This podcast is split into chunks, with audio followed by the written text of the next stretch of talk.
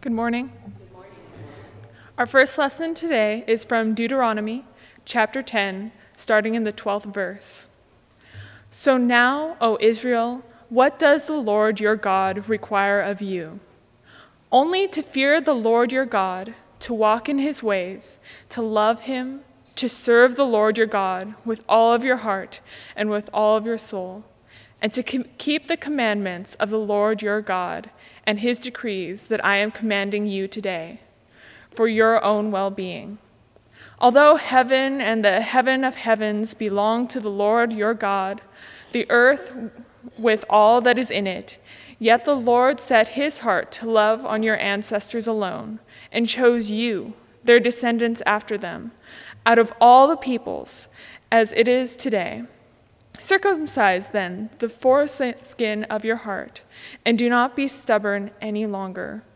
For the Lord your God is God of gods and Lord of lords, the great God, mighty and awesome, who is not partial and takes no bribe, who executes justice for the orphan and the widow, and who loves the strangers, providing them with food and clothing. You shall also love the stranger, for you were strangers in the land of Egypt. You shall fear the Lord your God, him alone you shall worship. To him you shall hold fast, and by his name you shall swear. He is your praise, he is your God, who has done for you these great and awesome things that your own eyes have seen. Your ancestors went down to Egypt, 70 persons, and now the Lord your God has made you as numerous as the stars in heaven.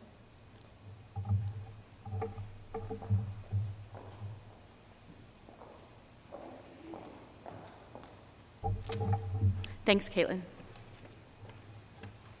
Grace, mercy, and peace be unto you from God, who is Creator, Christ, and Comforter. Amen. I am delighted to be with you today. Thank you, pastors, for inviting me to preach. I've had the privilege of worshiping here several times since moving to California last year. And I do bring you greetings from the congregation I serve, Living Faith Lutheran in Santa Clarita. We're a mission development of people that I am thrilled to say are an amazing group who love Jesus, who love the church, and who want to make a difference. When I was asked to preach, I was told the theme for this spring is God with. God with. How cool is that? So instantly, of course, I hopped on Oremus Bible browser and did an NRSV search to come up with the 26 times in Scripture that the words God and with are used together. Of the 26 times God with happens, seven of those occurrences are in Deuteronomy. Okay, when over 25% of the texts are from one book, it makes me want to pay attention. The first time that God with occurs in the Bible is in Deuteronomy 6:5, which, which reads, You shall love the Lord your God with all your heart and with all your soul and with all your might. Now, that for those of you who might have a trigger in your brain, that's the second part of the Shema. Deuteronomy 6 4 reads, Hear, O Israel, the Lord our God, the Lord is, I'm sorry, hear, O Israel, the Lord is our God, the Lord alone. And then adds, You shall love the Lord your God with all your heart and with all your soul and with all your might. Twice a day, twice a day, this reminder of who God is and how God works is spoken in Jewish morning and evening prayer. Wow. The phrase, love the Lord your God with all your heart and with all your soul, is repeated eight times in the Bible. And some of those repetitions add extra phrases. And of course, Jesus himself adds, and love your neighbor as yourself. So what? So, what does this mean to love God with all your heart and all your soul? First, I think it means to realize God loves us. We were created out of love by God who formed us, who knew us in our mother's womb. God's love comes first, and then we respond. Second, the only way you can love God with all your heart and all your soul is to have a relationship with God. Respect and admiration can come from a distance, but love, it's intimate and personal. It means we need to take the time to be with God in prayer and in reading the scriptures. There are some pretty cool apps on your phones that help you with Bible reading and prayer. Time spent with God is essential for love to happen. Third, meaningful relationships with others on our journey are also important. We need community. And I'm not foolish enough to assume that everyone on campus is a God lover. But on this campus and in this space, the odds of finding people who love God are far higher than in many other places. Hanging out with God loving people, it rubs off. Next is to pray. As a pastor, I spend a lot of time in prayer. But I must confess, most of the prayers I pray are those short arrow type prayers. Things like help, thanks, help, way to go, God, help.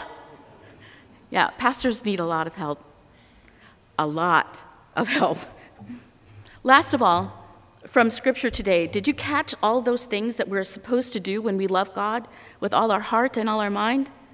The ending verses say, You shall also love the stranger, for you are strangers in the land of Egypt. And you shall fear the Lord your God. Him alone you shall worship. Hold fast to him, and by his name you shall swear. He is your praise. He is your God, who has done for you these great and awesome things with your own eyes you have seen. What kind of a world would it be if we loved the stranger and worshiped God and held fast to God? O Creator, speak to us. We need your words today as surely as our ancestors did. We live in fear and judgment of people who are different than us. We worship our stuff and not you. We use your holy name as a swear word and think nothing of it. We're petty and we break promises. And we play stupid games with ourselves and with our friends. We accept lies as truth and we truly fail to love our neighbor. We're a mess. And we stand, don't we? Askance and askew, with arms akimbo in the presence of God, guilty and condemned. And God who is God of gods and Lord of lords, the great God, the mighty and awesome, who is not partial and takes no bribe, who executes justice for the orphan and the widow, who loves the strangers, providing them with food and clothing, does the very same thing for us.